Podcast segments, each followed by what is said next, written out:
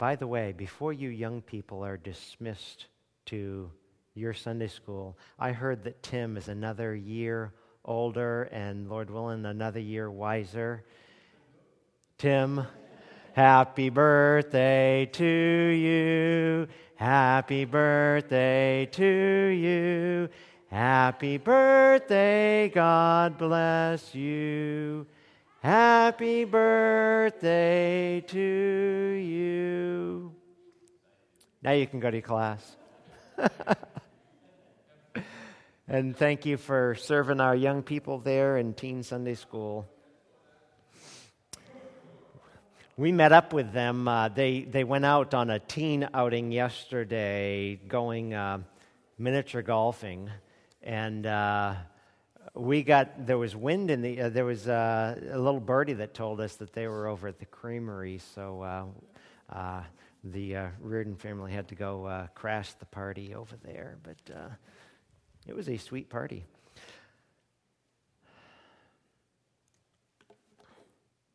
I invite you to join me in uh, Galatians 5, where we left off last week.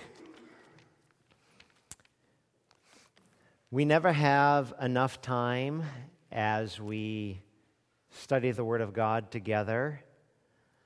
Uh, I used to frequently make apologies for. Uh, um, clocks, but you know, timing is just a, a fact of life, and this is part of God's providential provision. And uh, all we got a chance to look at last week was the, the bad news in Galatians 5 what the flesh is capable of.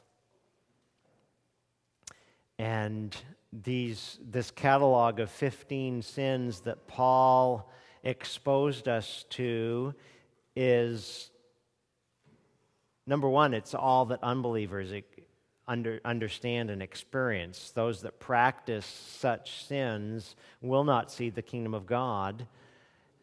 And yet, it's also a catalog of sins that uh, believers can be guilty of committing. Though they don't practice it as a way of life, it is broken with repentance and turning from and uh, seeking God's forgiveness. Let's look at uh, Galatians 5, beginning in verse uh, 16. The Apostle Paul, by inspiration of the Spirit of God, writes to us, and he says, Walk by the Spirit, and you will not carry out the desire of the flesh. For the flesh sets its desire against the Spirit, and the Spirit against the flesh. For these are in opposition to one another, so that you may not do the things that you please. But if you're led by the Spirit, you're not under the law. Now, the deeds of the flesh are evident, which are immorality, impurity, sensuality, idolatry, sorcery, enmities, strife, jealousy, outbursts of anger, disputes, dissensions, factions, envying, drunkenness, carousing, and things like these, of which I forewarn you, just as I have forewarned you, that those who practice such things, there's his operative word for this passage, those that practice such things will not inherit the kingdom of God. And against the bleak backdrop of the negative presentation of the works of the flesh, in contrast to that, we have the beginning in verse 22 the fruit of the Spirit, which is love, joy, peace, patience, kindness, goodness faithfulness, gentleness, self control. Against such things there is no law. Now, those who belong to Christ Jesus have crucified the flesh with its passions and desires. If we live by the Spirit, let us also walk by the Spirit. Let us not become boastful, challenging one another, envying one another. Now, in this passage of Scripture, Paul addresses the doctrine of progressive sanctification, the Christian life, living for Christ. And he gives us a contrast of two different ways of life those that are ungodly and those that have been redeemed by the gospel of Jesus Christ and empowered by the Spirit. As I was thinking through this uh, passage, I reflected upon uh, that great literary genius of John Bunyan. Remember in Pilgrim's Progress, if you have read, if you haven't read it, uh, you, you really missed uh, missed the boat. I'd encourage you to to read it, or, or I just got a copy of a, an audio edition of it to, to listen to. But in Pilgrim's Progress, John Bunyan describes Interpreter's House, which Pilgrim entered during the course of his journey to the celestial city. And this is the story of, or a picture of what the Christian life would look like. The parlor of the house was completely covered with dust. And when a man took a broom and started to sweep, he and the others in the room began to choke from the great clouds of dust that were stirred up. Does that conjure up some vivid imagery for you as the Spirit of God sweeps the house of your life? And, and it, as you look at the law of God that exposes the heinousness of your sin and also exposes the, the sin, uh, uh, the, uh, the thorn crowned brow of the Savior who, who atoned for your sin. And well, in this picture that Bunyan gives, he says, the more vigorously he swept, the more suffocating the dust became. Then interpreter ordered a maid to sprinkle the room with water, with which the dust was quickly washed away. Interpreter explained to Pilgrim that the parlor represented the heart of an unsaved man, that the dust was original sin, the man with the broom was the law, and the maid with the water was the gospel. His point was that all the law can do with sin, even as the text of Scripture tells us in Galatians 5, is stirred up. The law was our tutor, it exposed us to our sin stirs it up. Only the gospel of Christ can wash it away. I don't think that we're going to have time today. We'll probably have to continue into next week as we look at the doctrine of, of sanctification to try to draw some more applicational points in our, in our lives and in our, in our thinking. There's a lot of banter that goes, along, goes around today about. Uh, different means of sanctification and how the gospel relates to it. Uh, uh, gospel centered living or cross centered living, and, uh, and what that means and what that looks like. But as Paul addresses sanctification in Galatians 5, he says, keep in step with the Spirit. So, to simplify what he says, we started looking at four realities about victory over sin as we submit to the Holy Spirit. The first point we looked at last week in verses 16 through 18 was promised victory over sin. That's a great place to begin. When you and I, as Christians, live with this war mentality and this tension that we find Paul himself living in in Romans 7 that what I want to do what did he say? I don't do. And that which I don't want to do, that I end up doing. And that's our Christian experience in a nutshell. The struggle, two warring forces that Paul addresses in Galatians 5. And so it's great to start off with promise. Promise by God for freedom to live and to love as He intends us to do. And so, this promise is that as you walk in the Spirit, you will not carry out the desire of the flesh. So, we are at war, and yet we're promised victory.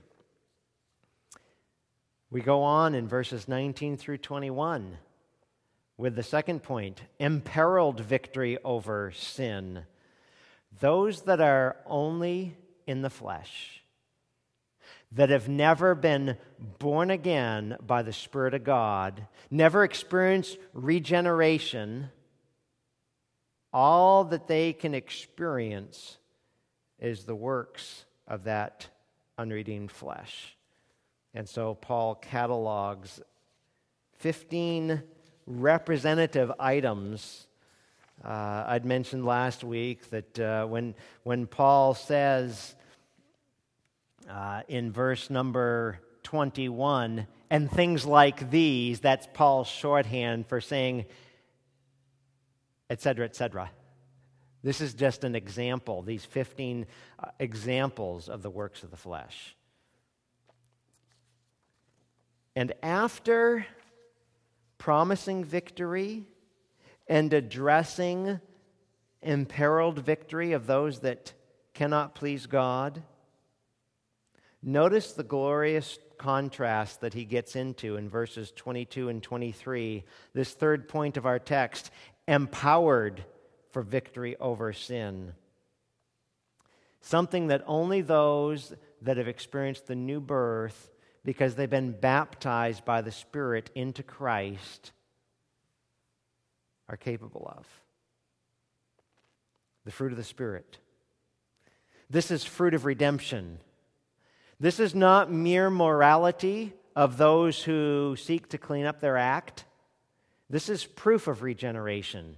Talk about fodder for assurance of salvation. When we, when we do, when we obey the biblical imperatives to examine ourselves to see if we be in the faith that Paul says to the Corinthians, or we do what Peter says to be diligent to make your calling and election sure. Because when you're wondering, and, and, and I know I'm not preaching to the choir here, I know that you've done exactly what I have done in times past where you're questioning, well, am I a Christian or am I not? That was a really scary message about the eternal state of man, and I want to make sure I get in.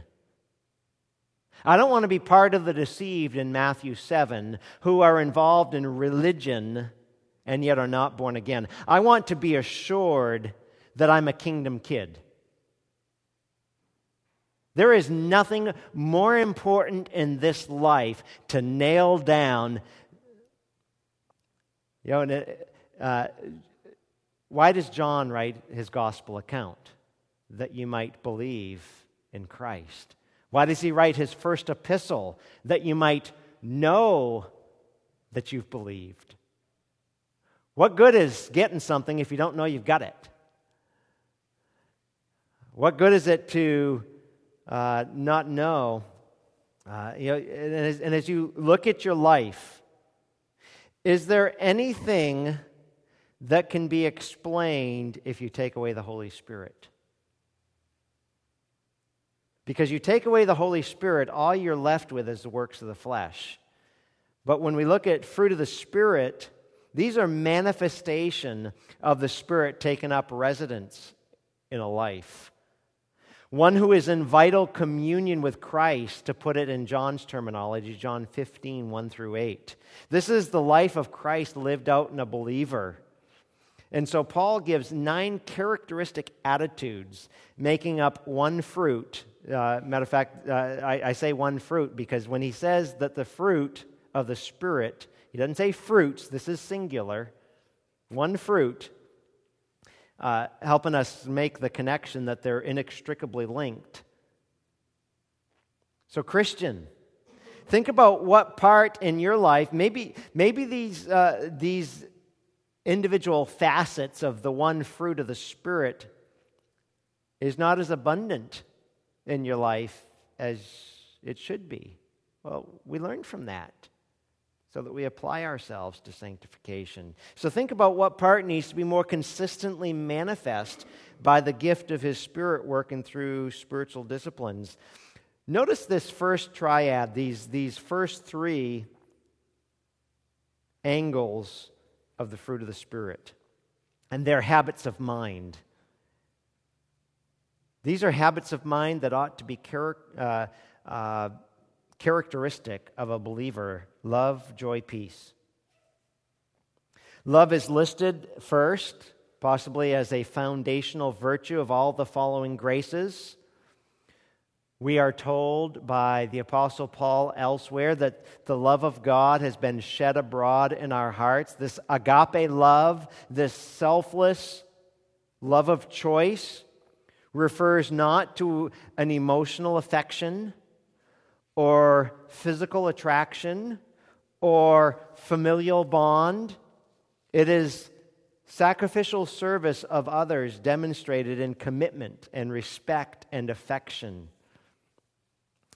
When God chose to manifest or demonstrate his love toward us, Romans 5 8. How did, when did he do it? When we were sinners, not very lovable. That is the love of choice. That is the agape love of God, who loves rebels, those that break his law. And this love of God, Romans 5 8, that has been demonstrated to us and shed abroad in our hearts, is the same love that helps us be assured that we're in His family, that we practice the same kind of love that God practices. For instance, if you wanted to jot down in your notes or in your thinking a cross reference of 1 John 3, John takes us through a, a whole list of tests of saving faith in 1 John. And one of those things that we test ourselves to see okay, is there proof of the Spirit working in my life that I can't take credit for in the flesh? Is there love for the brethren? That's 1 John 3 16 and 17. This is a test of saving faith. In uh, 1 John chapter 3, verses 16 and 17, he says, We know love by this, that he laid down his life for us. That is, when he redeemed you and expressed love for you, it's shown that you've partaken of that when you lay down your life for the brethren. But whoever has this world's good sees his brother in need and closes his heart against him. How does the love of God abide in? That's a great question. Great question. Where's the love? There's the love factor. There is this unnatural capacity to love like we didn't have before we met the Master. And though it is something that, is, that needs to grow in the Christian's life. It needs to be nurtured. It needs to be pointed out when we're not loving. It needs to be manifested. But uh, this is something that the Spirit does in our lives to prove that He's taken up residence. He produces love, He produces joy. Joy is happiness rooted in divine promises and, and the spiritual reality of God's absolute sovereignty. What is, what is one of the believer's most favoritist verses that God's in charge and God is in control? Romans 8, what? 28. Better memorize it and better live in light of that verse every day of our lives that He works all things together for good. The day that I was dethroned as the God of my own life, and Christ was enthroned in my life as my Lord and my Master. This new understanding, this, this joy that I didn't have. You know, this, this is a, an, a, a, an absolute knowledge of the absolute sovereignty of God, not based on circumstances. This is a gift from God, not something that an unbeliever can. An unbeliever cannot experience joy. They can experience happiness. If, if things are going well, they'll be happy. They don't have joy. This is a worshipful, thankful recognition of divine favor. God's been good to me. I, I love years ago, I, I, was introduced to Warren Wiersbe's uh, definition of, of joy. And uh, Wiersbe's a wordsmith, if you've ever read much of Warren Wiersbe. And he, he, he says this is joy. Joy is the flag flying high on the castle of your heart when the king's in residence. You got the king, you got joy. If the king's in your life, you got everything.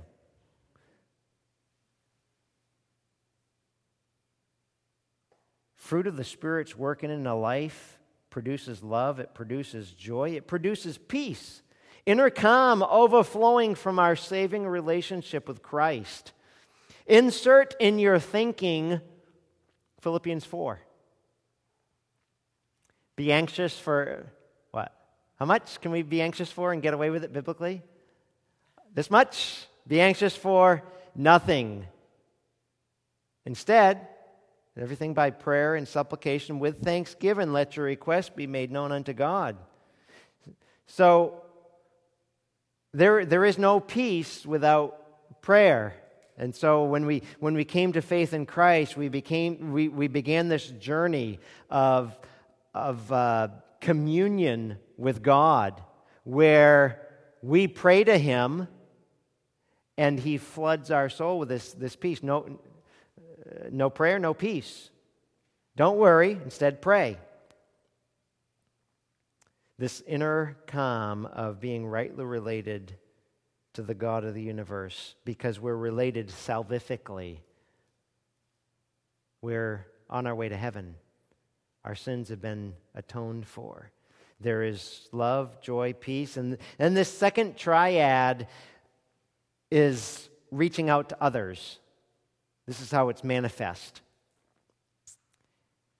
He says, The Spirit works in your life in producing patience. Now, you might look at your life and you inspect your own personal life and you say, Need a lot of work here. Uh, this is a long suffering endurance of injuries inflicted by others. You know, you expect to be beat up by the world. You come to Christ, you come to the household of faith, you don't expect to be beat up in the church, but it does happen. We are still saved sinners. We are the company of the redeemed who need to exhibit patience because there are irritating just not irritating situations, but irritating people, isn't there? Prickly people. Uh, but you know, this word patience doesn't entertain the thoughts of retaliation. In Ephesians 4, Paul uses this uh, about how that this is part of our worthy walk. Part of our worthy walk that we exhibit a life of of patience. Now, there might need to be growth here. Uh, if, if you're a husband or a wife, how are you doing manifesting this to your unbelieving spouse for the glory of Christ and the witness of the gospel? There's time for growth. How about parent? We got some parents here. Uh, parent, how, how consistent are you with your unsaved children as you parent them with the gospel. Boy, this is a, you know, when we, when we see that, that uh, patience is a fruit of the Spirit, this is a constant reminder, if you trip up here, of the need for repentance. God, forgive me. Son, daughter, would you, would you forgive me? This is not exhibiting fruit of who I am in Christ. This is a great teaching opportunity when you, when you blow this one. How about uh, kindness? A tender, concern for others. Isn't it great to be part of the household of faith where, when, when life is hard through the week, you can go to experience some kindness of the brothers and sisters in Christ? It's a tender concern that you don't get with the world. It's a, it's a desire to treat others gently as the Lord Himself deals with all believers. You study, like we're going through the Gospel of Matthew on, uh, on Sunday mornings typically.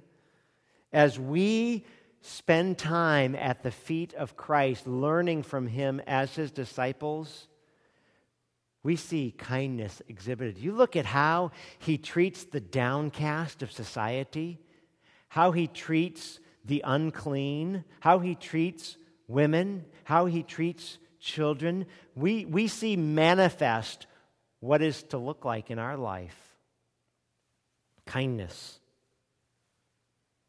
You study some more in, uh, in Matthew 11, 28 and 29. Come to me, all ye that weary and are heavy, you know, that burden, heavy laden, I'll give you rest. That's the kind of compassion and kindness of the Lord.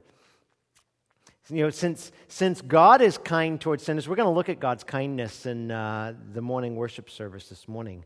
Uh, so I'm not going to I'm not going to go there. But you look at how how the Father is kind towards sinners in common grace, and then how He is kind to His own. Uh, in uh, Ephesians two seven.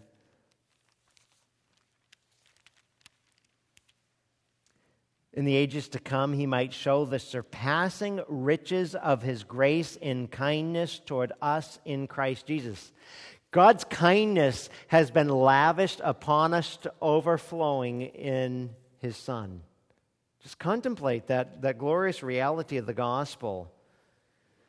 And in 2 Timothy 2:28 we're told that a slave of the Lord must be kind to all and so, if we recognize who He is and who we are in relation to Him, that, that uh, we're to exhibit kindness as He has exhibited to us. Goodness is another virtue. Moral and spiritual excellence, uh, shown in active kindness. You know, is, is how we relate to each other marked by goodness. Kindness, patience. And uh, the final three are just general, general conduct. Apostle Paul says when the Holy Spirit takes up residence in your life, he'll also begin producing faithfulness in you. That's loyalty, trustworthiness. I, I love uh, John's in John's revelation of the Lord Jesus Christ as Christ is walking in the midst of his candlesticks, who's intimately acquainted with the churches of Asia Minor. And he walks in Smyrna. We're told that Smyrna was faithful unto death. What a vivid picture. Faithful unto death. A Christian is marked by loyalty, faithfulness, trustworthiness. Jesus gives this uh, account of a faithful servant in Luke 16. Uh, we, we long for when our master returns to say to us, Well done, thou good and faithful servant. You know, we're not, we're not responsible for the results. I am so glad that God does not hold us accountable for results. You know, I was, I was in one of our, uh, uh, I was in a local megachurch recently that, uh, you know, look at, uh, is very pragmatic. We're, we're into the results. You know, we, we hear it, we're in, a, we're in a small church, so we, we just want to be faithful. Is your longing desire, your aim, your purpose to be well pleasing to Him, marked by faithfulness? A second in this final triad is, is gentleness. When the Spirit takes up residence in a life, he produces gentleness. This marks a person who's submissive to the word. And you know, you want to know a, uh, a great situation to know whether somebody is uh, if somebody's gentle or not? How about in a uh, church discipline or church restoration situation, a sin issue? You, you look throughout the New Testament of when somebody is in need of loving correction with the truth. One of the Christian virtues that is to mark our interaction with each other is gentleness. For instance, since we're in Galatians, look at the next chapter, how Paul begins chapter 6. Brethren, he's talking to the family, family affairs. Brethren, if anyone is caught in any tra- trespass, you who are spiritual, Restore such one. That's our obligation, that's our responsibility. Do you love me enough to say you're off the path? You've gotten out of the way. Get back in line. Do you love me enough? If you're spiritual, you will. Restore in a spirit of how are we supposed to do that? With a big billy club? Spirit of gentleness. Look to yourself so that you too won't be tempted. You know, insert here all of Jesus' preaching on uh, hypercritical judgmentalism and looking at the telephone pole in our own eyes when we try to remove the speck from our brothers. It's so easy to magnify the sins of others and minimize our own sins. And Paul says, be cautious. You go and you're responsible to restore straggling, wandering sheep, brothers and sisters in Christ. But you better pay attention to your attitude. Is it one of gentleness, looking to yourself, bearing one another's burdens, therefore fulfill, uh, thereby fulfill the law of Christ? That's a mark of the Spirit. Paul talks to Timothy in 2 Timothy 2:25 about this same virtue of gentleness in 1 Corinthians 4:21 and Ephesians 4:2 gentleness like our master. And he concludes with self-control. Self-control. Uh, this is many times used in, in, in a uh, sexual connotation of more sensual passions than anger. In other words, a Christian one that is marked by walking in step with, his, with the Spirit, is not to be led by his impulses and desires, to be mastered by them. Self control is part of the divine nature that God grants through regeneration. So you say, all right, is this an imperative command? of what I am to do? Or is this something that I just let go and let God? I don't think you see either one here. As we move to our fourth and final point, verses 24 to 25, Paul gives the solution to the sinful struggle. It's not an either or, but a both and. I like to look at progressive sanctification as the divine co op. When Paul says in Philippians 2, work out your salvation, and he follows that up with it's God which works in you to will and to do. So is it me or is it he? Yes, is the answer. Look at the provision for victory over sin. Verse 24 those who belong to Christ Jesus have crucified the flesh with its passions and desires. If we live by the Spirit, let us also walk by the Spirit. Let us not become boastful, challenging one another, envying one another. You see a great interaction here of divine sovereignty and human responsibility. Again, not just in regards to salvation, but in regards to sanctification. Yes, we are to be led by the Spirit, and we are to reckon ourselves to be have, have crucified flesh. Now, we've already sprinkled through uh, this uh, two week study about this divine co op, us working through the Spirit to apply ourselves to the good works that manifest salvation. It comes from our demonstration of the crucified life, our identity with Christ's death and being raised with Him, knowing that the power that raised Jesus from the dead is the same active source that empowers you and I who know Him.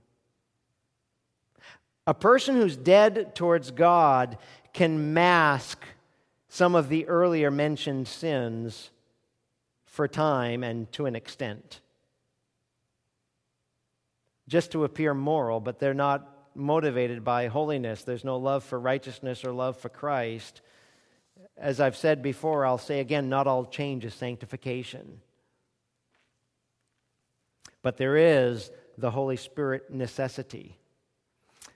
The ever quotable Tozer offers this. A.W. Tozer said, The Holy Spirit is not a luxury meant to make deluxe Christians, as an illuminated frontispiece and a leather binding make a deluxe book. Or, as some preachers say, I love your fancy Shepherd's Conference Bible with the calf skin. Ooh, you know, it, it's a nice, it's an added nicety, but any Bible is the Bible. What Tozer's saying is, uh, you know, uh, the Holy Spirit's not an, an add-on option. You know, this uh, new to us car that we've got has. Did you know they, they still have cars with the crank down windows, not the uh, electric windows and whatnot? The Holy Spirit's not an add on, is what Paul wants us to make sure. And, and Tozer, Tozer here says the Spirit is an imperative necessity. Only Spirit can do eternal deeds. So it's not, as we said last week, it's not a, a, a list of rules and regulations and lists, but we have an indwelling guide, the Spirit of God. And yet we are responsible to recognize we've been, the, the flesh has been crucified. We belong to Christ. This suggests a, a complete decisive act. So, am I dead in Christ or am I not? Is there, is there, as I used to hear growing up in church, that uh, you've got uh, how many natures within? I, I, was told you got two natures, the, the old and the new, and uh, it's symbolized by the black dog and the white dog. They're fighting in eternal conflict with each other, and the one that you feed the most. Uh, so if you feed uh, the, the, the spirit, you'll be spiritual, and if you feed the flesh, that is incongruous with what the Bible teaches us. The Bible said you have been crucified. Crucified. Uh, Romans 6 16, the old man was crucified. The cross rendered a fatal wound to the flesh. It is no longer your master. He just doesn't have the decency to fall down. He, he's like the old, uh, the old beaten guy on the other side of the wall, and he keeps on trying to put his nose over the wall, saying, I'm still here. No, that's where we're reminded in Scripture. Keep reminding yourself that You've been crucified. The old man is, is dead. Any of you ever raised, you know, some of you raised chickens. We got new chickens next door in the neighbors. And uh, you ever uh, harvested your own chickens? You cut a chicken's head off, and what does he do? If you let him go, he goes and runs around. He doesn't have the decency to fall down. And what an apropos picture of this struggle in the flesh. The old man, he's dead doesn't have the decency. We've still got the unredeemed humanness. And so the reminder that those who belong to Christ have crucified the flesh and its passions and its desires. So we're responsible, and at the same time, he says, live by the Spirit. This is a statement of ideal, something that you and I are to attain. Make your profession a reality. Paul uh, gives a case in point. Lest this just be theological argumentation, lest this remain academic and cerebral. He puts us in the laboratory of faith. What does this look like in the church? After he says the command, live in the Spirit, walk in the Spirit, notice what, how, he conclu- how the, the chapter ends. Let us not become boastful, challenging one another, envying one another. You say you're a follower of Christ, you're a disciple of the Lord Jesus, you love God. Let me see. Let me see your relationships. Let me see how it's worked out on the horizontal plane of experience. So, Paul gives this lesson and the laboratory of faith. He brings up a real situation. There was provoking and challenging of one another. Your churches, they are not just blown up by doctrinal issues, they are blown up by relational issues. Well, this person didn't talk with me when I walked right past them. And you get your nose out of joint. Or uh, what, you, you fill in the issue, the example. So Paul gives this, case, this test case. Let us not become boastful, challenging one another, envying one another. Provoking, prokalamunai, used only here in the New Testament, and it speaks of mutual challenges to combat or an athletic contest. In essence, put up your dukes. Paul, on the pages of inspired scripture, helps point out that has no place in the life of the redeemed. This jockeying for position, this provoking spirit, we need to realize that we're at war. And we're at war together in the battle, zealous for each other's sanctification, to stir each other up to love and good deeds. So, Christian, there's two warring forces locked in mortal combat. As long as we remain in this life, we are never going to get past the struggle we're always going to find ourselves with Paul in Romans 7. The freedom which we're called in Christ is always under attack. You're going to have your legalist on one side.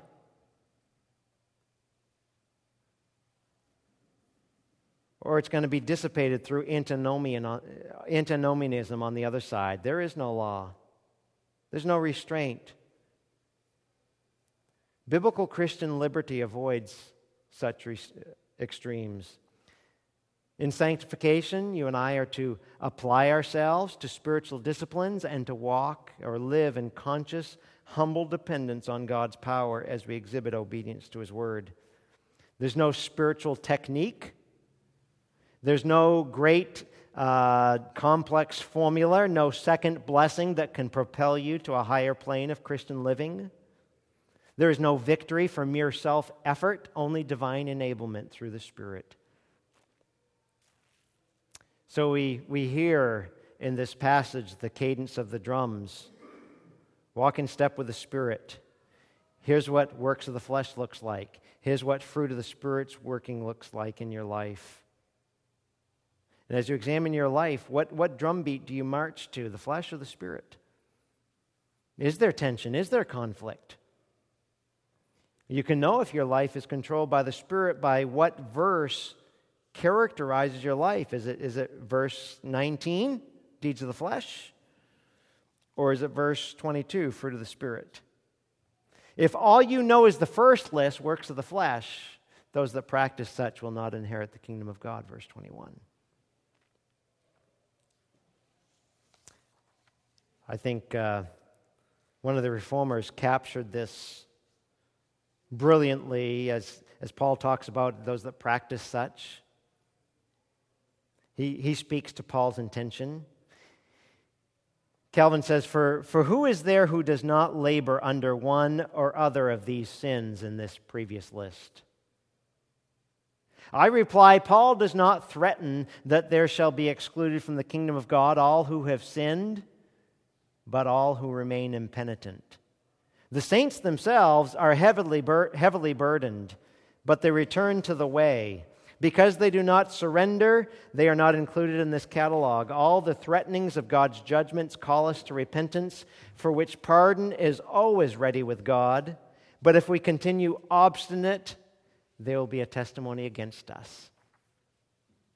So, what do you do when you find yourself committing one of those sins? Is there that holy hatred that, uh, that uh, repents? Would you pray with me? Father, as we think about salvation and even sanctification that's inextricably linked to it, that salvation is completely by grace apart from works, and damnation is completely by works apart from grace. Lord, would you be so kind as to this Lord's day cause sinners to cry out for mercy? The those that would gather with us that do not know the Savior would recognize that there's nothing they can do to merit your favor. only to pray for you to have mercy to us sinners. Thank you, Lord, for beginning the work of salvation through faith in Christ alone. Pray that you would increase a consistent display of your Spirit's fruit in our lives. But what a catalog of what you do love, joy, peace, patience, kindness, goodness, gentleness, self control, these things that we can take no credit for. Yet you so graciously work in us to will and to do of your own good pleasure. Produce maturity, growth, Christ likeness in our individual lives and our corporate life as a church for the glory of our great shepherd, in whose name we ask it. Amen.